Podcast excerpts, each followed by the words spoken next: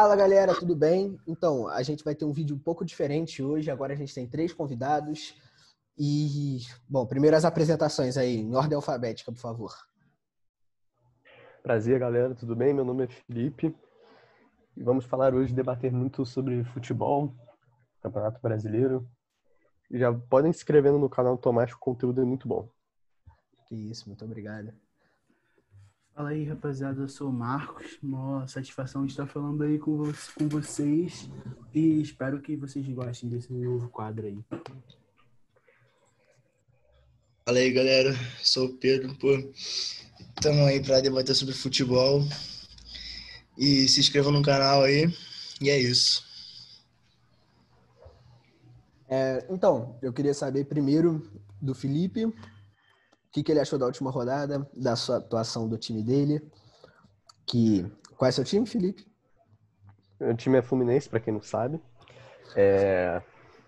Foi um jogo bem, digamos assim, triste, né, para quem torce pro Fluminense. O time não jogou muito bem, como vinha jogando nas últimas rodadas. Mas vamos ver como que vai ser o decorrer do campeonato. O time está na parte de cima. Vamos ver se vai se manter. Pedro, você que jogou contra o Felipe nessa última rodada, quer falar alguma coisa? Se achar um pouquinho? Pô, eu acho que foi um jogo muito bom pro Flamengo. É, conseguiu trabalhar bem a bola. É, foi superior, né? Mas eu acho que um ponto negativo foi que em determinado é, tempo do jogo, o Flamengo é, digamos que não levou a sério. E isso, é, dependendo do adversário, da força dele, pode ele pode se complicar no decorrer da partida. Você está dizendo então que tem que manter a intensidade, não pode deixar de querer o jogo, porque se fosse um adversário mais forte, poderia ter perdido o jogo. Exatamente, mas nada, não falando nada contra o Fluminense, mas Vamos. Ponto que eu analisei que o Flamengo perdeu muito um contra-ataque no segundo tempo. Exatamente. Poderia ter matado o jogo há muito tempo. Exatamente. Poderia ter matado o jogo e deixou livre é. com aquele gol que o Digão fez de cabeça. É, e vale ressaltar que o Flamengo vai pegar adversários muito mais complicados na Libertadores, né? O Flamengo tem que melhorar o sistema defensivo, porque tá tomando gol todos os jogos. E em jogos de Libertadores, gol fora de gol dentro de casa é algo muito importante para o time visitante. E é algo tem que ser, é, isso é algo que tem que ser levado a sério. Tem, o Domi tem que tomar cuidado com isso. Domi, que é o técnico novo do Flamengo, não tem muita experiência. Treinou muitos anos ao lado de Guardiola, mas ele não tem muita experiência como sendo o único técnico. E agora é ver como é que ele vai vai vai ser o trabalho dele no Flamengo ao decorrer do campeonato, dois campeonatos que ele participa. Uma coisa que eu percebi muito diferente que entre o Domi e o Jesus, que o Jesus normalmente mantém o mesmo time, o Domi fica querendo muito revezar o time, ele fica revezando muito o elenco, não mantém é, a mesma escalação que nem o Jorge Jesus nas rodadas dos campeonatos em que o Flamengo disputa.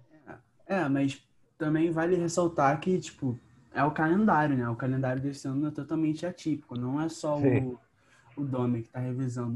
Renato Gaúcho sempre revisou, está revisando mais. O próprio Ramon Sim. do Vasco revisando muito o time. Só uma comparação com o Jorge Jesus e o Domi. Sim, uhum. sim. Mas eu acho que se fosse nessa situação, o Jorge Jesus mexeria no time também. É, possivelmente. Sim, isso. E não é só esses dois times, né? Tem o Atlético Mineiro também, que é mexendo, o Palmeiras times que. Tem elenco. É, exatamente, tem elenco. É, e o São Paulo é uma incógnita com o time, né? Porque. Cada dia é uma formação ninguém, diferente. Sim, ninguém nunca sabe quem vai jogar. Isso até prejudica muito o cartoleiro, mas sim. ele sempre foi assim. No Santos ele foi assim. Até na seleção Pelo que eu vi os times... na Copa. Sim, pelo que eu vi, os times que mais é, tem dúvida na escalação inicial é o, é o Atlético Mineiro e o Fortaleza também.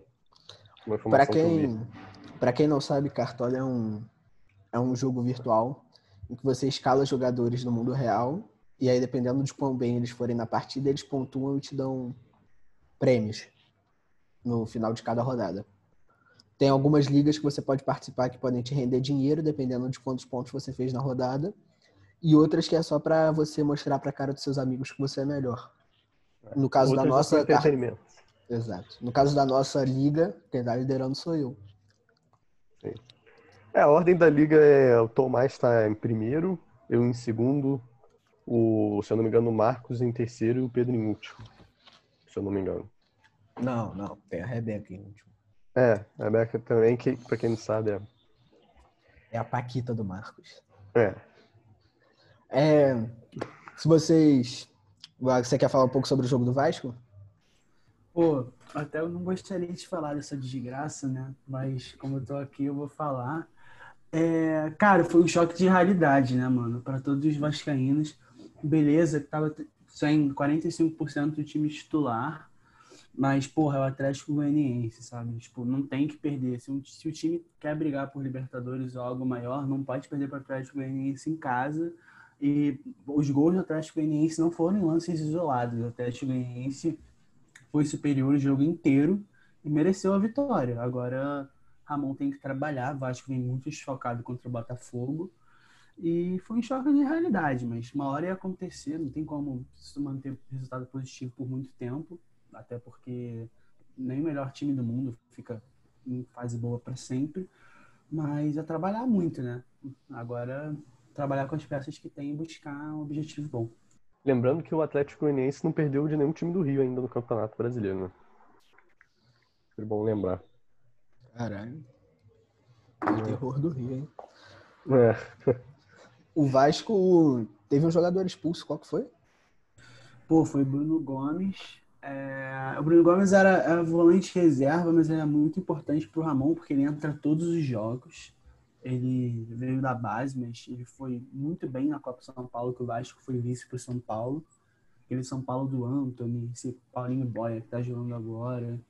E ele é um jogador muito bom, ele é novo, tem 18 anos. E, cara, o Vasco tá muito desfalcado. O Vasco perdeu o Vinícius de novo pela terceira vez. Tá sem o Castan. Ricardo, que vai voltar agora, mas estava sem Ricardo também, sem o Erlen, sem Breno. E tá sem Guilherme Paredes, sem Lucão. O Vasco tá sofrendo muito com lesão, com caso de Covid. Mas acho que a tendência agora, já para o meio de semana contra o Botafogo, é Castan liberado, Ricardo, e só ficar sem, talvez, o Andrei sem Vinícius, que se realmente se machucaram. É, só pra quem não sabe, o que é a Copa São Paulo? Copa São Paulo é a maior competição sub-20 do, do Brasil. São mais de, se eu não me engano, são mais de 900 times que disputam. A, desde, as, desde a fase da, da fase preliminar inicial, até, che- é, É. até chegar em São Paulo. E ocorre em São Paulo, afinal é sempre no Pacaembu, no dia do aniversário da cidade de São Paulo. E é a competição mais tradicional se eu não me engano, o time que mais tem título da Copa São Paulo, eu não sei, me faltou esse É dado. o Corinthians. É o, é o é o Corinthians. Corinthians. O Corinthians acho que tem 10 títulos e o Fluminense tá empatado com Fluminense outro tem time com 5, se eu não me É. engano. Sim, esses É. dois times realmente é, é uma competição muito tradicional. É, teve dois técnicos de grandes times brasileiros que caíram essa rodada, né? Thiago Nunes do Corinthians e Roger Machado do Bahia. Quem vocês acham que deve entrar para cada um desses dois times? Hum, No pergunta Bahia, o Mano Menezes já foi contratado, né? Eu não vi isso lugar- não. eu vi agora. Foi Eu acho que-. Uhum. Pode falar. Eu acho que o Mano Menezes no Bahia pode dar muito certo. Porque o Mano Menezes é um bom técnico, né? E o Bahia. E o Bahia, ele tem, não tem um time ruim. É um bom time. Pô, Bahia jogo é um bom Time, né? Tem um bom time, um elenco qualificado. Pode não brigar entre as cabeças, entre os cinco, mas é um time que se mantém a Série A tranquilamente. Pegar um Pô, G6 ali. O Bahia investiu mais que o Fluminense, o Vasco e o Botafogo, mano. Tipo, Sim. mais que os três grandes do Rio. O Bahia pegou o Rossi, que, porra, recebeu proposta de 12 times da Série A. Coisa pra cacete, escolheu o Bahia. E conseguiu o Rodriguinho também, né? Antigo do Sim. Cruzeiro, Sim. que já trabalhou com o Mano Menezes. Baita de jogador. É, agora o Mano Menezes é incógnita, né? Porque ele ganhou tudo no Cruzeiro por muito tempo. Ficou, se não me engano, mais de dois anos no Cruzeiro.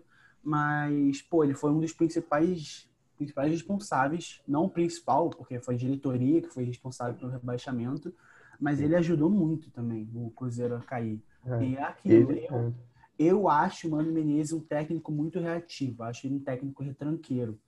E eu acho que se ele se retrancar com o Bahia, talvez não dê certo, porque eu não acho o sistema defensivo do Bahia um bom sistema defensivo. Sim. E isso é retratado, foi retratado no jogo contra o Grêmio, que perdeu em casa, no jogo contra o Flamengo, e toma muito gol. Agora, se tem que ver como encaixar o sistema defensivo do Bahia. Toma é, muito gol, mas o ataque sua... é muito bom. Né? Desculpa, Felipe. Pode falar. Não, não, tudo bem. Só disse que cada técnico tem sua filosofia de jogo, né? O Mano Menezes tem esse estilo mais defensivo. Eu, particularmente, prefiro um time mais ofensivo, né? Times que buscam mais o ataque. Por isso que eu gosto muito de um treinador que agora não está mais no Brasil, Jorge Jesus. Acho muito importante os técnicos também é ver como que ele fazia, assim, porque ele é um ótimo, excelente treinador. É, o que eu ia falar antes é que o Bahia tem um, tem um grande atacante, que é o Gilberto, né? Que ano passado foi muito bem no campeonato. Teve uma sequência incrível que ele marcou o gol em quase todas as partidas. E o time só melhorou do ano passado para cá. No papel. Ainda não melhorou no campo. Isso ainda tem que esperar. Sim, e vale ressaltar que o Bahia tá vivo na, na Sula, né? Os únicos times brasileiros que estão na Sula, Bahia e Vasco. E o sorteio ainda não saiu da próxima fase, mas Bahia é um bom candidato. Bahia e Vasco são dois grandes candidatos para levar a Sula. Até agora, porque ainda não, os times da Libertadores ainda não saíram, né? Pode sair um grande time da Libertadores e ganhar a Sula, isso acontece. Mas, por enquanto, na minha concepção, fica entre Bahia, Vasco e, é, talvez Vélez, não sei, Independente está, mas está em crise total, tá vendendo muito jogador. Se eu não me engano. Independente é um time de tradição, sim. Não, é, mas se eu não me engano, terminou na parte de baixo da tabela do Campeonato Argentino. E eu acho que por esse desmanche, pela torcida revoltada, acho que não, não, não ganha essa Sula desse ano. O São Paulo, antes de contratar o Everson, queria o goleiro do do Independente, uruguaio, Campanha, eu acho. Campanha, é muito bom goleiro. Ele, era, ele é da seleção uruguaia. Sim, ele sim. Ele foi para a Copa com o Martim e com, e com o Muslera. O São Paulo ele queria ele, mas infelizmente não veio. E aí veio o Everson, que vai brigar pela titularidade com o Rafael. Dois goleiros bem medianos, mas que são os únicos do Brasil que se encaixam no estilo de, no estilo de jogo do São Paulo, que é o goleiro precisa saber jogar com o pé para sair tocando desde lá de trás até o, a parte da frente do campo em que normalmente a gente consegue boas coisas. Sim. O Vitor não é um goleiro que te agrada não, Tomás? Pro... Que ele tem uma tradição, tem uma pra tradição mim, para mim, mas... ele é o maior ídolo da história. É, eu também acho, também acho. Mas, mas é aquilo, né? de ser ídolo, mas ele tá velho, tipo, exatamente. na concepção, o tempo passou e se ele for titular, ficar sendo titular, ele falhou contra o Santos. Né? Exatamente. E, ele pode se queimar, né? Tipo, o, o próprio um caso disso mais recente no futebol foi o do próprio Martin Silva no Vasco. Ele saiu do Vasco porque ele falhou, perdeu a posição para Fernando Miguel, saiu pelas portas do fundo e, pô, muito ruim isso aconteceu com o ídolo do clube, sabe? E eu acho que o Everson é um bom goleiro, sim. Ele fez duas boas temporadas no primeiro no Ceará e depois no Santos com o São Paulo. Tanto que ele deixou o Vanderlei no banco, que é um baita goleiro. E acho que tem tudo para dar certo no, no Atlético. O Atlético tem um time muito bom, muito organizado. E Atlético, se o São Paulo encaixar o estilo de jogo dele, porque eu ainda acho que está muito instável. Tem jogo que joga muito bem, tem jogo que joga mal e tem jogo que é mediano eu acho que o Atlético tem tudo para brigar pelo título, talvez pelo G4 do brasileiro. Eu também acho. É, a gente tá. O time do Atlético em si tá muito instável. Tem partidas que. Primeiro tempo a gente joga muito bem e o segundo tempo a gente joga mal. Parece que diminui o ritmo de jogo e acaba deixando o time, o, o time adversário chegar com mais força. Esse foi o caso do Curitiba primeiro tempo foi muito melhor o Atlético. O Atlético jogou muito melhor. Mas no segundo tempo parece que deixou de querer o jogo e o Curitiba criou muitas chances claras de gol. E só não entraram porque o Rafael fez milagre em duas defesas. Então tem que ter mais consistência se quiser brigar por título, porque desse jeito não dá. É, é e mas eu acho que tá muito cedo para cravar, cravar um candidato ao título. Eu acho que se o São Paulo encaixar como ele encaixou no Santos, no Atlético, eu acho que vai ficar uma briga muito boa entre o Flamengo e o Atlético. Né? E o, também tem o Inter, que tá muito bem nesse campeonato. Sim, é líder. o Galhardo tá voando. Galhardo. E acho que um assunto que é meio delicado de tocar é sobre a fase do Palmeiras, porque o Palmeiras é o único time invicto do campeonato ainda. É. O time não perdeu. Só que. Quando o tá Palmeiras tá empatou com. Sim, quando o Palmeiras empatou com o Inter, teve protesto também da torcida do Palmeiras. Não tá muito satisfeito com o time. Mas, como você disse, é o único invicto e é uma incógnita pra gente. A gente não sabe gente, se vai brigar para título. Mas esse negócio de dizer, tá invicto, um time pode terminar invicto e terminar com 38 pontos e ser rebaixado. Sim, sim, mas eu acho que o choque de realidade para a torcida palmeirense foi que é aquilo, né? A conta chegou, mano. O dinheiro, porra, o orçamento foi reduzido, eles pegaram o Luxemburgo, uma solução nacional. E, pô, se não me engano, contrataram muito pouco. Contrataram o Vinha, que foi uma boa contratação. Agora vão contratar um lateral do futebol argentino, de São Lourenço. E Acho que o Vitor Hugo chegou também, não sei se ele chegou no final Sim. da temporada passada ou nessa, mas contrataram muito pouco, pegaram um técnico que, na visão de muitas pessoas, é ultrapassado. Eu acho que ele não se encaixaria no estilo do Palmeiras, porque eu acho que o Lucha tem um estilo de jogo que ajuda mais os times que têm um elenco inferior, não é o caso do Palmeiras. E é isso, né? É um choque de realidade, mas o Palmeiras tem um time para brigar por um G6, por um G4. Não, e, com certeza. Se der sorte, pode ir longe na Libertadores também. Sim, a minha dúvida, vale... a minha dúvida, sim, pode falar, pode falar. Mas vale ressaltar também que o Palmeiras está usando muita base esse ano. Não tá tipo como os, os últimos anos estava é, pegando muito jogador experiente já. Muito sabe? jogador tipo, conceituado. Isso, Sim. pô, aquele meio de campo que fugiu o nome agora. Patrick, que, de Paula. Tá, Patrick de Paula. Esse mesmo, pô, é um baita jogador. Tem o Gabriel Menino também, que é muito bom. Verão. Eu acho que. Verão, acho Verão. é, o Verão. Eu acho que se o Palmeiras continuar é, apostando na base, pode dar alguma coisa boa. Que nem apostou no Gabriel Jesus naquele ano de 2016 e deu muito bom. Sim. A base do Palmeiras é muito boa. É, a base do Palmeiras é muito Ótimo. boa. O Palmeiras tem dois sub-20, tem dois plantéis sub-20, tão qualificada que a base é. Eles, ano passado, estavam disputando junto com a Copa São Paulo outra, de, outra competição lá na Ásia, com o outro time sub-20 deles. Só que é aquilo, né? Tem que começar a usar, porque a conta chega uma hora. Sendo que tem uma base boa, vender jogador, como foi com o Gabriel Jesus, ajuda muito no orçamento, ainda mais de time Sim. brasileiro. Vender um jogador caro para a Europa, que nem o Flamengo faz, e que nem o Fluminense tem que aprender a fazer, porque o Fluminense revelou muitos jogadores de qualidade não venderam por preços aceitáveis, se comparáveis ao talento e ao potencial que eles tinham. Sim, sim, é verdade. Mas o, o, o negócio. Eu fiquei bem decepcionado com isso. É na hora que o Fluminense faz o negócio, porque o Evanilson veio do Tom Bense, o Tom Bense ganhou 30 milhões no, no Evanilson, o Fluminense ganhou 14. Richardson veio do América, o Fluminense também não ganhou muito dinheiro no Richardson, o América ganhou uma graninha legal também. O Fluminense parece que é um revendedor de promessas. Acho que esse é o conceito que o Fluminense tem de promessa, porque já está um tempo sem revelar ninguém na base que sei lá, seja um cara muito bom. A última revelação foi o Pedro, mas Pedro jogou muito mal na Fiorentina, agora está jogando relativamente bem no Flamengo, mas acho difícil que consiga uma titularidade.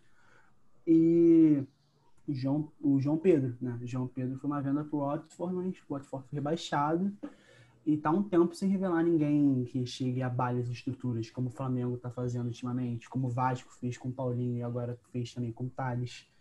E é isso, o Fluminense tem que investir, na minha concepção, investir um pouco mais em Xerém, porque é uma base que tem muita tradição no futebol, revelou Marcelo, Thiago Silva. e tem que parar com os conceitos de comprar jogador de time pequeno, como foi com o Evanilson, como foi com o Richarlison, e revender, porque eles perdem muito dinheiro com isso. É, Richarlison foi comprado? Era de quem? América Mineiro. É, América Mineiro, foi revelado lá, na base. Olha. O...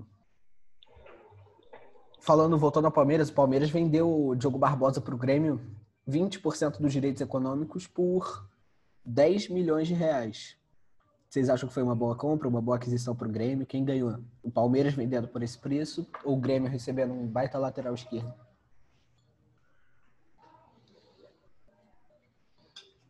Cara, eu gosto muito do, do, futebol do Diogo Barbosa, mas ele vinha, vinha sendo muito criticado pela torcida do Palmeiras.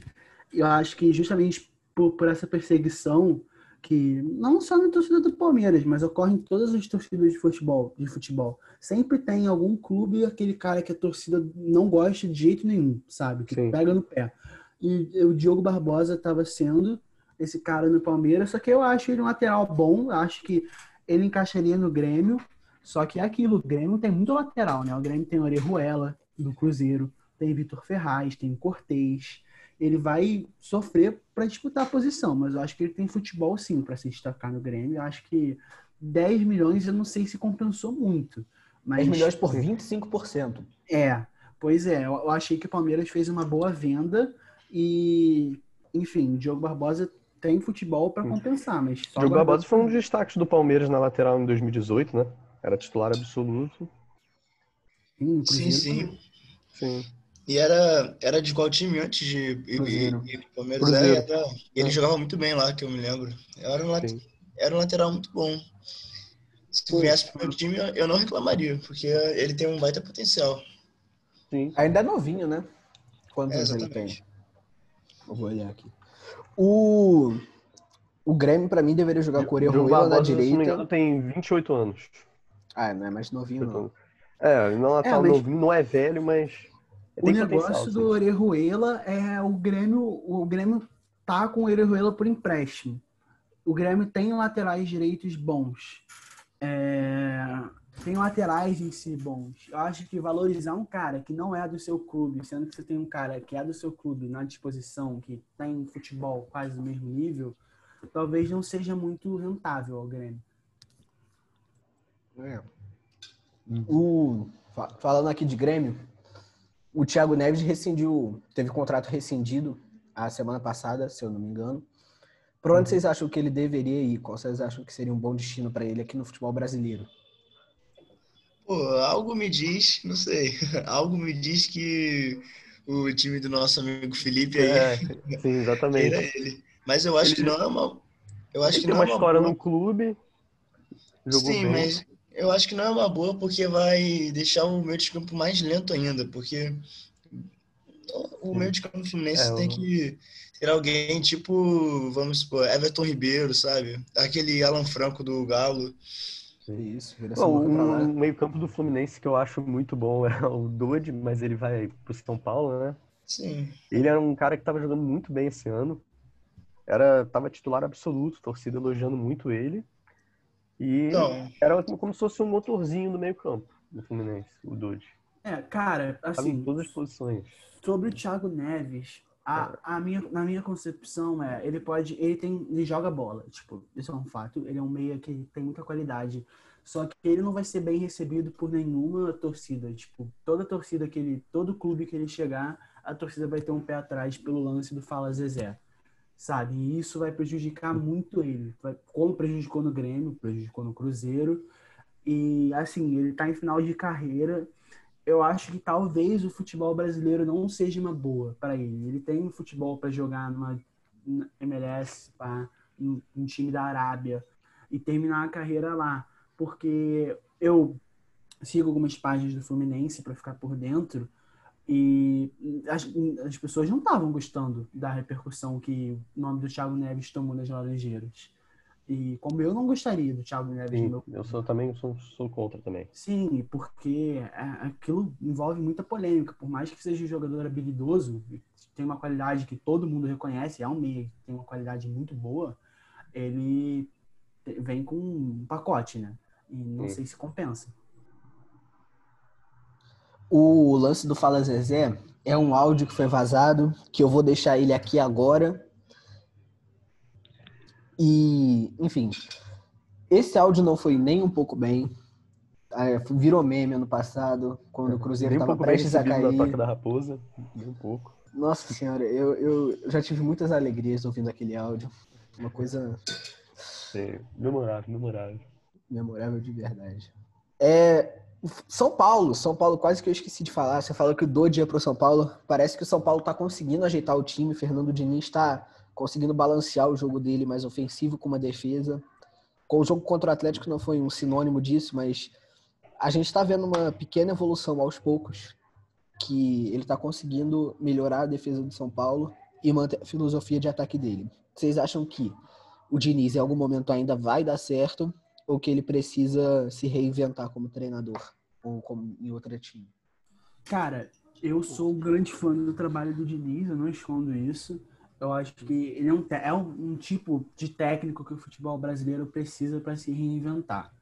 E vale ressaltar que ele está no São Paulo há mais de um ano, se eu não me engano, um ano e cinco meses, seis meses. E, cara, ele não fez uma contratação. A única contratação que ele fez foi o Luciano, em todo esse tempo. Ele pegou o elenco já montado, levou o time para Libertadores e agora está brigando de novo nas cabeças. Talvez não tenha um rendimento muito bom em algumas partidas. Isso acontece. Agora, a única contratação que ele fez foi o Luciano. E o Luciano vem sendo o melhor jogador de São Paulo. Eu acho que o São Paulo tem que investir mais no Diniz para conseguir resultados. O São Paulo tem que abrir cofre para o Diniz indicar jogador, como foi o caso do Luciano na troca pelo Everton, pro, sei lá, montar um elenco que o Diniz peça, porque eu acho que assim o São Paulo vai ter um time muito competitivo. Eu como torcedor do Fluminense eu também sou bem fã do trabalho do Diniz. Infelizmente é, não vinha tendo resultado, né? Vinha tendo desempenho, mas não vinha tendo resultado. No início do, do trabalho dele no Fluminense, a torcida gostava dele, o Fluminense vinha ganhando. Aí, quando começou a despencar, infelizmente, acabou sendo demitido. Mas eu gosto do trabalho dele. Desculpa, eu gosto do trabalho dele. Pô, eu não sou. Tem tudo para evoluir na carreira dele. Eu, eu nunca analisei de perto um, um trabalho do Diniz, mas pelo que eu vi na, no auge dele no Fluminense, esse momento agora que ele vive no São Paulo, é, dá para dizer que ele é um bom técnico. Só eu acho que tem que dar tempo, né? Para ele conseguir implantar o estilo de jogo dele. Lembrando que o São Paulo está em terceiro no Campeonato Brasileiro também. É um time que tá ah, mas isso não significa muita coisa. Há é. duas rodadas atrás o Vasco estava em primeiro. Sim. O campeonato ainda só é, início, início de campeonato é. não, não é parâmetro para muita coisa, não. Mas eu acho que o São Paulo tem um bom time, tem um time qualificado para buscar um G6, na minha concepção. E se o Diniz indicar mais três ou quatro reforços, talvez o São Paulo brigue por um G4, talvez. Eu acho que o São opinião... Paulo é, deve ficar no máximo em quarto lugar. Sim, é o que eu ia falar. Pelo elenco que, que tem, pela qualidade que tem. Ah eu acho que pode brigar por título, é difícil conseguir, difícil. muito difícil. Pode brigar, mas eu acho que G4 não deveria passar. Sim. Pela qualidade é um time para mim entre G6 e G4. Sim. Sim. Sim. Ah, é, o São Paulo vem usando muita base também recentemente, né? Teve o Anthony, teve o vários casos que vários de, de atletas que foram vendidos pela Europa, o Anthony, mais atrás o Neres, teve o Luiz Araújo também, que pouca gente se lembra. Casemiro. Agora, Casemiro, Lucas, é, sim, é, tempo, o, o, São Paulo sabe fazer uma mescla de contratar e de usar jogador da base. Usar jogador da base. Só que mais recentemente, pela história de São Paulo, de contratação, o São Paulo tem que contratar melhor. Porque o Pato foi uma decepção, ganhando muito dinheiro foi uma decepção o tanto que rescindiu, não foi nem usado no jogo contra o Vasco, que foi o último jogo dele. Ele ficou no banco. O Gonzalo Carneiro, que estava dois anos por suspensão de uso de cocaína, entrou e ele ficou no banco. Que e isso? O, e o Hernandes é outro também, que fez o no jogo de número 300 contra o Bragantino, mas não vem mostrando futebol também. E o São Paulo, assim como a gente estava falando do Palmeiras, que usa, que tem uma boa base, o São Paulo tem uma boa base também. Revelou aí Lucas, Casemiro. Esse Luiz, esse Luiz Araújo, ele era um. Eu gostava muito do futebol dele quando ele chegou assim, mas foi vendido muito rápido, não conseguiu jogar. Mas acho que o São Paulo e... também. Desculpa. Pode falar, pode falar. O Luiz Araújo, que está no Lille, despertou muito o, o interesse do São Paulo, que queria contratar ele. Mas a diretoria disse que era muito caro e não conseguiu. E o Pato também era outro que o São Paulo ele conversou durante muito tempo, é, depois da derrota contra o Inter, para tentar convencê-lo a vir para o Atlético. Duas contratações que eu acho que seriam uma boa. Mesmo o Pato que não tem apresentando um bom futebol no São Paulo, eu ah, acho eu ia que. fazer o... essa pergunta para você. Se você acharia uma boa é, Pato no Atlético Mineiro. Eu acho. A gente Cara, tem. eu acho. O São Paulo ele tem o poder de assim como o Jorge Jesus ano passado, de incentivar muitos jogadores. É, a gente viu 2018 para 2019, o Sacha melhorou em todas as estatísticas dele, melhorou em tudo. O elenco do Santos ano passado, que não era isso tudo, brigou pelo segundo lugar. E se não fosse a campanha astronômica do Flamengo, teria sido campeão em 2018, campeão, 17, 16 e 15. E imagina se o Marinho estivesse jogando a bola, que estivesse jogando Hoje. Exatamente. Tipo, ontem, pô. Sim, Sim. O, e o São Paulo ele tem esse poder de melhorar muito o jogador. Não sei se, pela fase que o Pato vive há muito tempo, eu não sei se o São Paulo ia conseguir. Mas um exemplo disso é o Marrone. Eu, como vascaíno, todo, pelo menos assim, os três sabem, eu, eu não era fã do Marrone no Vasco, porque, uhum. cara, o Marrone era atacante, ele não fazia gol no Vasco. Ele não funciona. Viu uma crise de 11 jogos sem fazer gol nesse O melhor momento. 11 não, 17. Nossa, o melhor 17, momento em que. Ele, o melhor momento dele foi com, com o Lucha. Sei lá, e acho que o melhor jogo dele foi um jogo contra o Flamengo, no 4 a 4 Mas, cara, ele não rendia. No início desse ano ele tava jogando muito mal. Ele foi o pior jogador do Vasco essa temporada. No início do ano, pelo menos com a Abel ainda. E o São Paulo ele pediu a contratação. O Vasco precisando de dinheiro, como todo mundo sabe, vendeu. E, cara, ele tá jogando bem no, no Atlético. O Atlético tem um ataque muito, muito qualificado. não sei se ele vai conseguir a titularidade por muito tempo. E, mas que ele tem um bom futuro na mão do São Paulo, ele tem. Ele pode render muito pro, pro cofre do Galo e do próprio Vasco, que manteve direito dele. Né? 20% dos direitos econômicos. Isso. Uhum. É, que, que vocês acham da próxima rodada? Os times de vocês vão enfrentar quem? Quais são as suas expectativas? E. É, basicamente isso. Sobre o meu time que vai pegar o Corinthians, né? O Corinthians vem de uma derrota num clássico, sempre pesa. O Fluminense também é, vem de dois jogos sem vencer, né? Perdeu desculpa, Felipe, São desculpa te cortar. Hum. É, a gente acabou não falando do Thiago Nunes, que foi demitido do Corinthians. Quem vocês é acham que seria o mais adequado a a hum. tomar o cargo dele? Vocês acham que é alguém brasileiro mesmo ou alguém eu, de fora? Eu estava falando aqui com vocês, né, que o. Não sei se é só boato, mas eu vi na página do Globo Esporte algum, algum negócio sobre o técnico do Independente Del Valle, que me foge o nome da cara. Miguel. Miguel. Miguel alguma coisa. Miguel Isso. Isso, é. Ele, Miguel Angel Ramírez, ele, ele, ele tem um estilo bem ofensivo. É, foi até cotado para o Flamengo, mas acabou não dando certo. Mas eu acho que. Eu acho que vai ser, como o Marcos me disse, vai ser bem difícil tirar. Porque o, o Corinthians atualmente é um time muito é defensivo. Sim. Exatamente. Muito difícil mudar o DNA do time do Corinthians. Qualquer Exato. treinador que chegar eu acho que, cara, o Corinthians precisa passar por mudanças dentro do clube. Acho que nenhum dentro do clube. Mudança de direção, desde mudança a, de Vem desde a época do Carilli, é, tem que né, mudar, Corinthians. O Corinthians tem que mudar tudo dentro do, do, clube. Tem que mudar... Vem desde a época do Carilli, esse Sim, sistema defensivo. acho que qualquer técnico que chegue... Então. Sei lá, acho que talvez... Não, não sei porque eu acho isso, mas talvez para o Corinthians eu contrataria o Lisca. Porque o Lisca tem essa... Tem essa fama de pegar time que está em mau momento, time que está em uma, uma fase muito grande de fazer o time jogar bola. Ele nunca foi testado assim em um time muito grande, O Lisca maluco do, do Sim, América o Mineiro. doido, do América Mineiro, tá fazendo uma baita campanha na Série B. E talvez seria uma boa pro Corinthians. Não sei se o torcedor do Corinthians iria gostar. Eu não gostaria, mas como um torcedor que não é do Corinthians, acho que seria uma boa pro Corinthians, talvez. E é, e é incrível, né, que desde a era Tite o Corinthians não acha um técnico, um técnico assim que faça o time ganhar títulos, mostrar um futebol bonito assim. Sim, o Carille em 2017 foi campeão com o Corinthians, mas também não era um futebol que me encantava. Era um Ele- ele teve- 1 a 0. É, ele teve algum, várias rodadas invicto, mas aquele negócio. É, ficou quase um turno inteiro invicto, mas Sim, não era futebol que me agradava. sim, sim.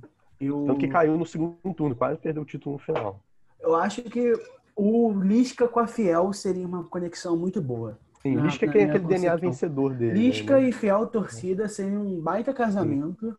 Sim. Eu acho que se a Fiel fechar com o Lisca, eu acho que o Lisca consegue fazer não um trabalho para buscar um G4, nem um G6. Eu acho que o Corinthians hoje terminaria em oitavo ou sétimo, talvez. É, uma pré-Libertadores. É, uma pré-Libertadores, talvez. Agora é aqui. Eu acho que o, o Lisca seria um técnico de transição. Sim, sim, o Lisca, eu, não, não- eu nunca cravaria o Lisca para um trabalho longo no Corinthians, mas eu acho que para o momento ele seria um técnico bom, aquele técnico tampa, tampa buraco, né? E chegaria, botaria o time nos trilhos, não faria o time voar, mas acho que Foi perfeita essa sua conexão Lisca doido com fiel torcida. Sim, sim, o, o Lisca um faria, casamento. Sim. o Lisca faria o time do Corinthians terminar na parte de cima da tabela e a torcida do Corinthians tem que entender que o elenco, é até um elenco bom, não vou falar que o elenco do Corinthians é ruim, o elenco do Corinthians é Uh. melhor que o elenco do Vasco. Só que o Vasco É. tem técnico, né? O Vasco tem um técnico que conhece o time, ah, já tá no Vasco há dois anos e meio. E o Lisca, consegui- na minha concepção, conseguiria fazer um trabalho para deixar o Corinthians em nono, oitavo ou sétimo. Pra quem não sabe, o Ramon era auxiliar técnico no Vasco, né? Auxiliar da comissão permanente. Auxiliar. Sim. Exato, e o Ramon ele já conhecia meio que os jogadores do Vasco. Sabia Então, como aí- eles jogavam. Exato. Sim, sim. E é muito difícil isso, ter, isso ocorrer num clube. E acho que é. Por, por se tratar de por várias situações, por estarmos numa pandemia e técnicos de fora não gostarem muito da ideia de ir para o Brasil, porque tá, a doença está totalmente descontrolada ainda e não tem nem indício de abaixar, né? E por isso isso é um grande fator, pelo, pela característica do futebol brasileiro de demitir técnico e não dar continuidade, tem vários fatores que atrapalham a busca do Corinthians por um técnico. E talvez eu acho que um casamento bom seria o Lisca. O Andrés tinha falado sobre o Rogério Ceni no Corinthians, falou que não tinha nenhum problema de contratar ele se precisasse. Eu não acho que seria uma, coisa bem aceita pela torcida, mas o Andrés também não é não é muito popular entre a torcida e provavelmente deve sair nessas eleições. E o. Meu, Pode falar. É, Vamos ver, porque o Rogério Ceni é, tá no Fortaleza, né? Vamos ver se. Eu não sei se era uma coisa que ia dar certo. Um técnico trabalhando num time de menor expressão para um time com maior expressão. Não sei se seriam. Tem Não, casos eu, que não dá certo. eu acho que. Eu, eu acho também. que o Rogério Ceni não seria é, burro assim de ir pro Corinthians, porque senão ele ia perder muita identificação com a torcida de São Paulo, né? Não sei. Tem isso também, né? Quem foi ídolo de São Paulo. Tem esse fator também. Exato. Enfim, agora voltando. Felipe, o que, que você está esperando do próximo jogo contra o Corinthians? Bom, sendo bem honesto, não... é, como torcedor, claro, quero que meu time vença, mas não estou criando aquela expectativa. Lembrando que o Fluminense vem de duas derrotas. O Corinthians também perdeu um clássico, também isso pode acabar pesando. Teve dois jogadores expulsos do Corinthians. né? Teve dois jogadores expulsos, Fagner e, se eu não me engano, um zagueiro. né? Mas vamos ver como vai ser. Eu tô, não estou muito confiante, mas como torcedor, claro, quero que meu time vença. Você acha que o Odair tem que fazer alguma mudança para esse próximo jogo? O Fred, ele tá suspenso de Covid. Não, ele tá com Covid, né? Com suspenso. Ele tava com Covid, foi afastado. Mas eu, eu não acho que deve mudar muita coisa. O Fluminense, para mim, é um time que precisava muito de lateral, né? O Egídio vem sendo muito contestado.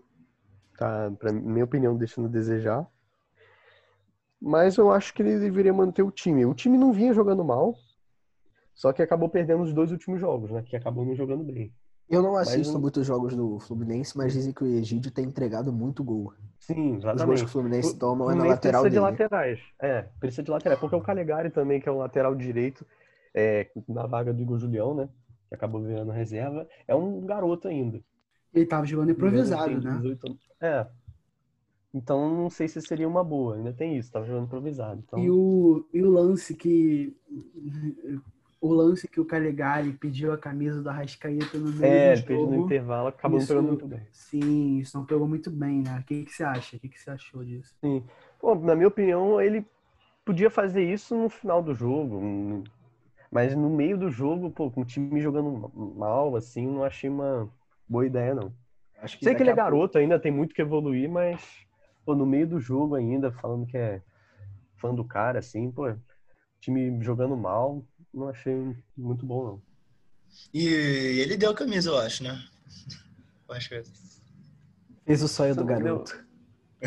não, não, não, ele deu, eu não sei, eu, eu, realmente não sei se ele deu ou não. Não, se eu não me engano, deu sim, deu sim. Ah, isso é sacanagem. Ô, Marcos, o que, que você espera aí do jogo do Vasco? O que, que você acha que tem que mudar ou manter? coisas boas e ruins do último jogo que você acha que Cara, é que... clássico, né? O Vasco pega o Botafogo, é clássico. O Vasco tá muito desfocado. O Vasco vai sem Castan, sem Andrei, sem Bruno Gomes, sem Vinícius, sem Guilherme Paredes, sem Lucão e sem Breno, que tava voltando. Tá dois anos fora, tá, mas ele tava se relacionado contra o Santos e pegou Covid. Muito desfalque e Botafogo tem a volta do Honda, volta do Gatito, e, cara, tem que melhorar.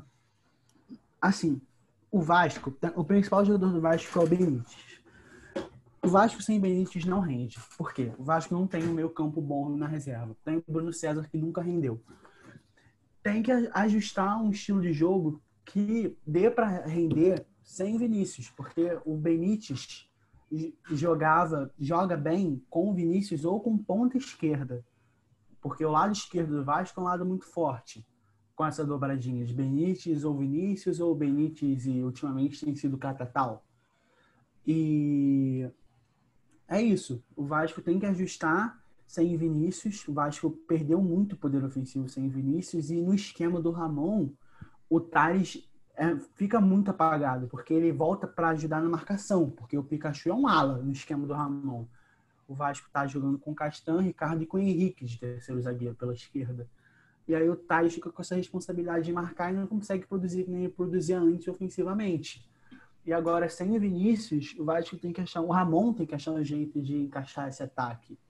E com esses desfalques, eu não acho que o Vasco que o Vasco ganhe do Botafogo, não. Eu acho que até, até a tendência é o Ramon poupar de novo. Benítez deve jogar, o Cano também mas talvez dê uma poupada no Thales e no Pikachu, nos laterais, porque tem na quarta-feira outro jogo contra o Botafogo, agora variando pela Copa do Brasil. E é um momento de paciência, porque é muito desfalque. É, o Vasco tem um elenco limitado, porque é um time financeiramente limitado. E é, fazer um jogo defensivo para empatar e se achar um bom momento para criar chance, um, um contra-ataque bom, mandar a bola no cano, que todo mundo sabe que ele vai fazer o gol.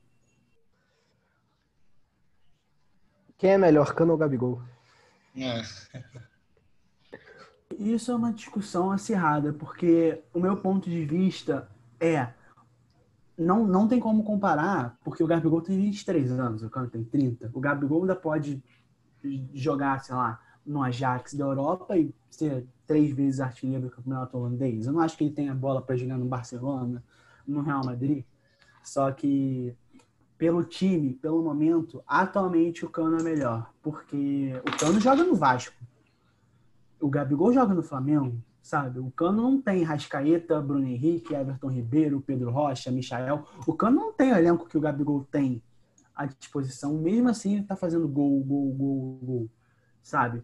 Mas não sei, eu, eu acho que a tendência é o Gabigol ter uma carreira muito mais consolidada do que a do Cano.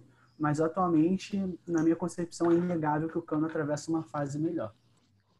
Pedro, o que você tem a opinar sobre isso? Bem, é, pô, eu sou um cara que gosto muito do Gabigol, que eu acho que o Gabigol é, é tipo Gabigol e Flamengo, Gabigol e torcida do Flamengo. Eu acho que o Gabigol é a, é a própria torcida do Flamengo em campo. Tem raça, provoca, é, tem aquele jeitinho dele marrento, sabe? E, pô, eu acho, cara, eu acho que ele também. E agora, é. Tipo. É. Caralho, Tomás. É. Edita essa parte aí, beleza?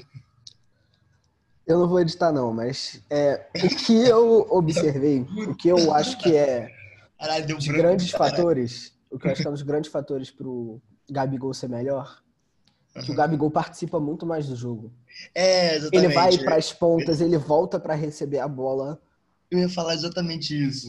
Eu e acho o que- Cano não, o Cano é aquele jogador que se a bola cair na área para ele, vai ser gol. É, mas eu acho que. O e Gabigol busca ele- mais o jogo. Mas às vezes ele vai buscar o jogo e eu não acho que ele tem talento. Como ele não tem esse talento aí pra jogar em Barcelona, esses times aí de ponto europeu, às vezes ele faz merda. Mas, mas, ele, mas ele busca o jogo, ele tem uma boa visão de jogo assim. Só não tem um, só não tem um bom individual, mas é um bom jogador. E, e, ele, e eu acho o Cano melhor em relação à finalização. Porque o Gabigol ele perde muito gol. Sim, Eu acho o Gabigol muito mais habilidoso que o Cano, mas Não, o, o, Cano é um, é. o Cano é um finalizador. Tipo, eu acho que o Cano é o melhor finalizador do futebol brasileiro. Ele Sim, precisa de uma bola para fazer gol. O que, uma parte negativa, que eu vejo, uma das poucas partes negativas do Cano, é isso de não participar do jogo, sabe? Mas eu acho que o próprio sistema do Vasco não ajuda o Cano a participar do jogo. Por quê? Do lado direito do Vasco é praticamente nulo, porque o Thales tem que voltar a marcar, sabe? E aí o Cano tem que ficar isolado na área e tem que dar uma ajudada na pressão, na saída de pressão de bola. E ele acaba não participando muito do jogo. Quando ele participa é de cruzamento vindo pelo lado esquerdo ou de finalização fora da área. E o, e o Cano só tem um cara pra ajudar ele que ou é o, às vezes o Thales, Sim, o Sim, Benítez, ou é né? o- O Benítez ou é o Benítez. uma temporada ou, ou é o Benítez, né? bem, desculpa, é o Benítez. Sim, mas o Benítez realmente está fazendo uma temporada espetacular no Vasco. Foi uma das gratas surpresas, uma baita contratação. Gostei muito da contratação do Benítez. E é aquilo, né? O Vasco tem que se esforçar para manter, porque o empréstimo dele acaba, se eu não me engano, em janeiro ou dezembro. Não sei se o Vasco vai conseguir manter ele até o final do brasileiro, estender o empréstimo, ou se o Vasco vai conseguir comprar. Dinheiro para comprar, o Vasco não tem, porque ele custa 21 milhões de reais. É a opção de compra dele. É o preço que o Marrone foi vendido para o Atlético. Isso. E ou a torcida faz pagar uma salário, né? Sim, ou a torcida faz uma vaquinha para comprar. É um jeito viável, difícil, porém viável. porque A gente já fez vaquinha para construir CT. Ou o Vasco fecha com algum, não sei, patrocinador. Talvez a BMG ajude, talvez, não sei, investidor. Mas é uma situação complicada essa do Benítez. O... Ô Pedro, o que, que você tá esperando para o próximo jogo do Flamengo? Considerando que o saiu agora, há cinco minutos atrás, o Felipe Luiz e o Arrascaeta não foram relacionados. Pô, é, eu acho. Não sei, porque o, o Felipe Luiz, ele tem um, um substituto assim que eu acho que é um jogador regular, o René. Ele pode ser muito criticado assim, mas ele, ele rouba bastante bola, ele, ele peca na, na área quando ele vai é, subir, mas em relação à defesa, ele é um, ele é um bom jogador. Mas a Rascaeta, eu meio que já esperava que ele não ia jogar, porque é um jogador que não tem muito. É, muito preparo físico, né? Assim, tanto que você vê que ele sai no meio do jogo, assim, em vários jogos do Flamengo. E eu não sei o que esperar do Flamengo, não. Porque eu não sei que jogadores o, o Domenech vai poupar. É, vai, eu, talvez ele poupe um dos zagueiros, não sei se é o Gustavo Henrique ou o Rodrigo Caio, não sei. Aí vai botar o Léo Pereira, que eu não consigo gostar dele. O Flamengo pode ter uma partida assim, sem levar nenhum gol, mas eu não consigo gostar dele, mas fazer o que, né?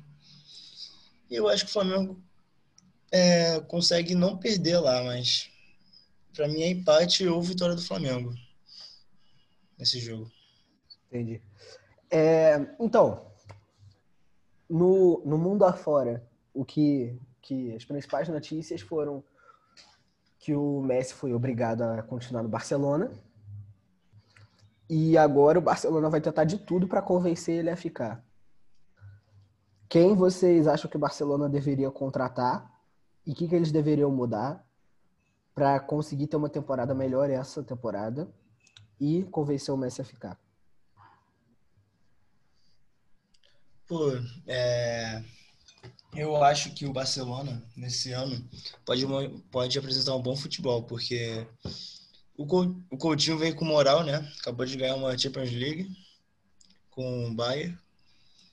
E eu acho que agora ele tá mais maduro, assim, para assumir uma certa responsabilidade. E ele tem futebol, Coutinho, todo mundo sabe disso. E ao lado do Messi, eu acho que os dois podem apresentar um bom futebol. E eu, e eu, como fã do futebol, queria muito o Neymar né, no, Barcelona, no Barcelona, mas eu acho isso bem difícil, que o Neymar agora vai querer ser o cara do PSG, chamar é, a responsabilidade, tentar levar a orelhuda para lá. Marcos? É, eu acho que o Barcelona está numa situação muito complicada eu acho que o Barcelona não tem que forçar o Messi a ficar, porque o Barcelona é um time que precisa se reconstruir. E eu acho que, vendo o lado do Messi, para um cara que é o melhor do mundo, para um cara que ganha muito título individual, que é o, o cara, eu acho que não é vantajoso ele ficar num time que está em reconstrução.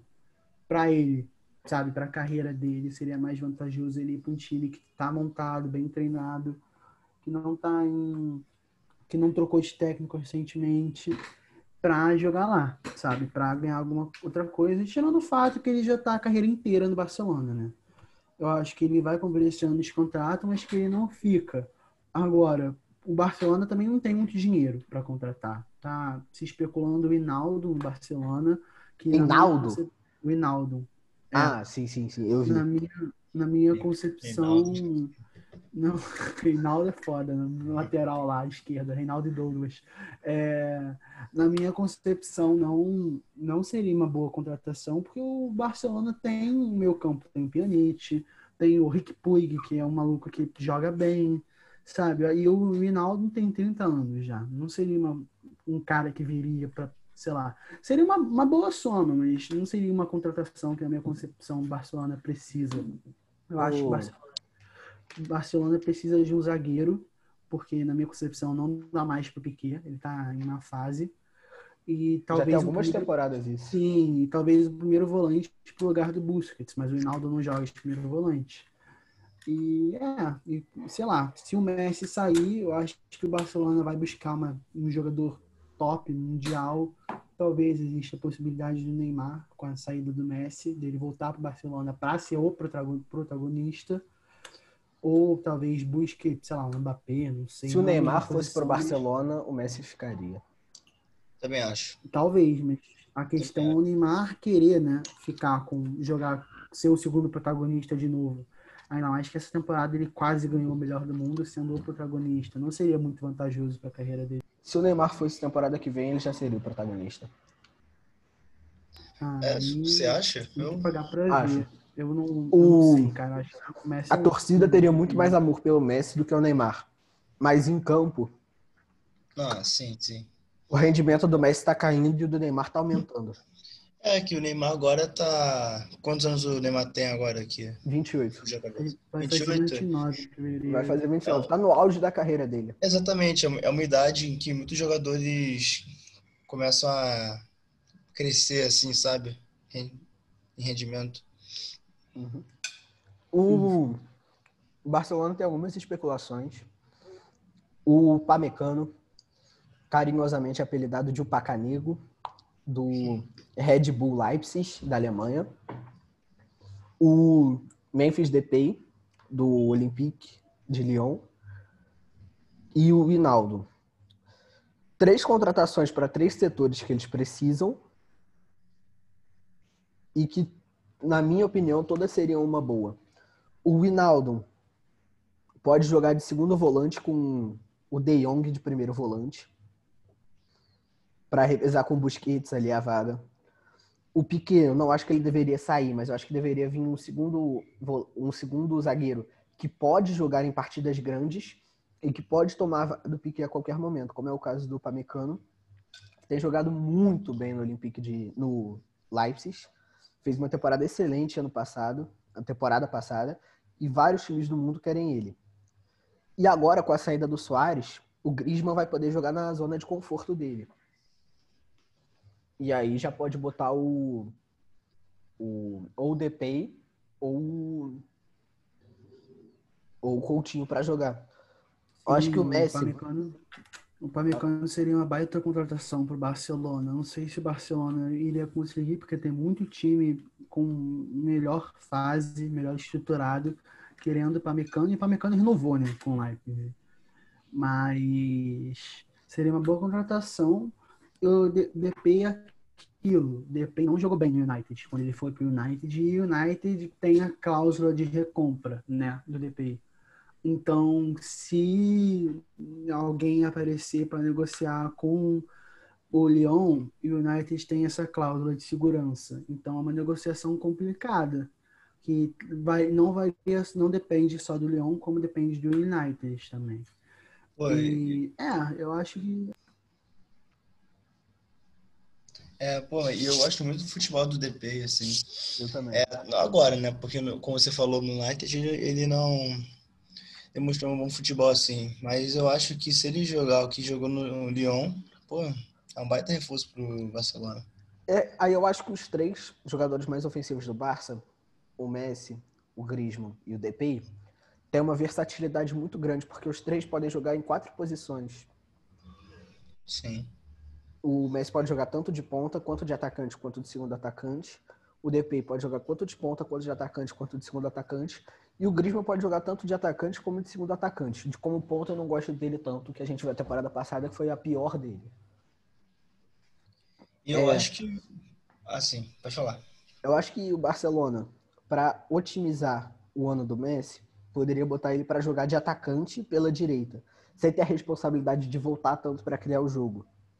Sim, Botava sim. o Griezmann também de atacante e o Griezmann e o DP revezando. Entre é. cada hora um mais para frente e o outro armando.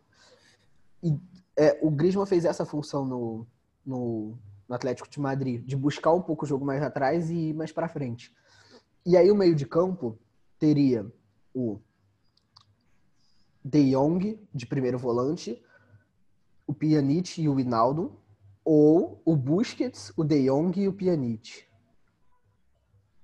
São dois meio-campos bons, mas o Barcelona precisa muito e urgentemente de um volante para substituir o Busquets, que não está mais rendendo tanto que rendia antes. É um meio-campo lento, né? Barcelona. É. Bem lento. Eu acabei de ver que a cláusula de recompra do Depay se, inspira, se insp... acabou, né? Se inspirou na janela de transferência do meio do ano passado e o United não exerceu. Então, o Barcelona pode negociar com ele mais facilmente. É, e, e eu, eu vi agora, é, acho que vocês já viram isso, o Griezmann assumiu a camisa 7 do Barcelona. Era, era quem era o camisa 7 do Barcelona? Era o Coutinho na temporada Coutinho. 18 e 19. Coutinho, e o Coutinho vai usar qual agora? Agora não ele sei. vai usar 14, provavelmente. Que ele é, que a 10, na... né? A 10 não. Não dá. 10 é do Messi, a 10 é do a 10 é, a 10 Cara, já pedona e não sai. O Coutinho é. tem tudo para encaixar nesse meio campo do Barcelona. Tipo, o Coutinho é um cara que precisa ter a moral elevada. Ele é um cara muito sensível. Todo mundo fala. Mas ele, porra, terminou a Champions jogando muito bem. Vindo do banco, jogando muito bem. Ele jogou muito e ele tem futebol, todo mundo sabe disso. Ele tem futebol, ele só precisa sabe, entrar bem no Barcelona, entrar focado. Eu acho que a melhor opção pro Coutinho seria começar na reserva, que nele começou no Bayern. E quando o Messi precisasse descansar, descansar botava ele. Porque aí não é nenhum garoto, né, também. Aí... Exatamente. Botar o Coutinho em partidas desnecessárias em que o Messi não precisa se desgastar tanto. Aí botava o Coutinho no meio, o DP pela esquerda, o Griezmann para a direita e os dois variando entre si. Porque não botando o Griezmann e o DP de atacantes. O Griezmann de atacante direito e o DP de atacante esquerdo. Que os dois têm um o DP tem muito esse negócio de jogar pela ponta, cortar para o meio, chutar, ou então procurar uma falta. E o Griezmann, por mais que jogasse na esquerda antes, jogou na temporada esquerda, jogou na esquerda temporada passada, não é a melhor posição dele. E enfim, é isso. Vocês é, querem falar mais alguma coisa? Não, sobre o Barcelona, acho que para finalizar, em questão dessa temporada, acho que o Barcelona deve terminar em terceiro na Liga, na minha concepção. O Real Madrid vai ganhar por se tratar do Zidane, por ter um time já estruturado há muito tempo. E o Atlético de Madrid, na minha concepção, hoje pode vir à frente do Barcelona. Acho que existe um equilíbrio, existe um bom equilíbrio entre os dois. Vai ser bonito de ver essa briga. Agora que o Barcelona está mais enfraquecido, o Real Madrid com o Zidane não é o que foi antes, quando conquistou o tri da Champions, né? Bi, não sei. Acho que foi o tri, se não me engano. E vai ser uma liga mais equilibrada, né? E eu acho que para os torcedores de Barcelona é um momento de calma, porque é um momento de reconstrução. Uma hora ia acontecer, ou quando o Messi se aposentasse, ou quando o Messi saísse, ou quando, sei lá, tá ligado? Ou acabasse o dinheiro. E foi o que aconteceu, né? Tá com pouco dinheiro.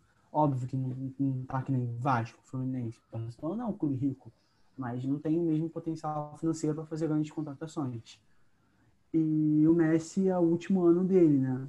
Aí existe isso, essa preocupação de ser o último ano do melhor jogador do time e do time não ter condição para brigar por nada. Do maior ídolo também, né? mas... né? Sim, sim. É, é um momento complicado para o torcedor do Barcelona, mas é um momento que exige calma. Sem calma, as coisas vão ficar mais complicadas ainda. É um novo técnico que precisa de tempo para trabalhar, de tempo para montar o time. Um time que, com as contratações, poucas contratações, não vai sofrer muito com o entrosamento.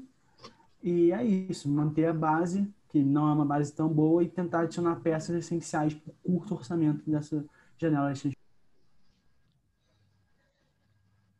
Então, é isso, galera. Vamos se despedir aí, por favor, começando com o Pedro. Pô, valeu, rapaziada. Foi um prazer aí participar do canal. É mais uma vez, peço que vocês se inscrevam aí. E é isso. Valeu, tamo junto. Marcos. Valeu aí, rapaziada. Foi uma satisfação participar. É, semana que vem tem mais. Compareçam. Vai ser da hora é, bater o papo com vocês. E se inscrevam, o canal é bom. Eu não sou atleticano, mas fica mais. Tem boas análises sobre o Atlético.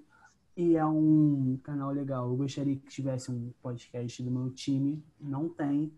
E é um projeto bom que pode abrir portas, como o Corinthians Mil Grau fez para vários mil, gra... mil graus. É um projeto legal que acho que vocês atleticanos devem devem e junto, tá ligado? Devem fechar com o moleque, porque o moleque bota muito, muito tempo dele nisso, sabe? Ele edita e vocês devem fechar com ele, porque como eu disse, não tem podcasts de outros times, não tem podcasts conhecidos. Se o canal crescer, vai trazer uma visibilidade pro Atlético, como o Corinthians no trouxe pro Corinthians, e para outros podcasts nascerem. Então é isso, galera. Tamo junto. E o Felipe, que era o terceiro integrante, teve alguns problemas técnicos, mas ele também mandou uns abraços aí para vocês. E é isso, galera. Muito obrigado pelas vocês assistiram até aqui. Esse vídeo vai ser bem maior do que o usual. E é isso. Muito obrigado e até sábado que vem, que vai ter o segundo programa, que é o Ainda Não Decidi o Nome. Valeu, galera. Tchau, tchau.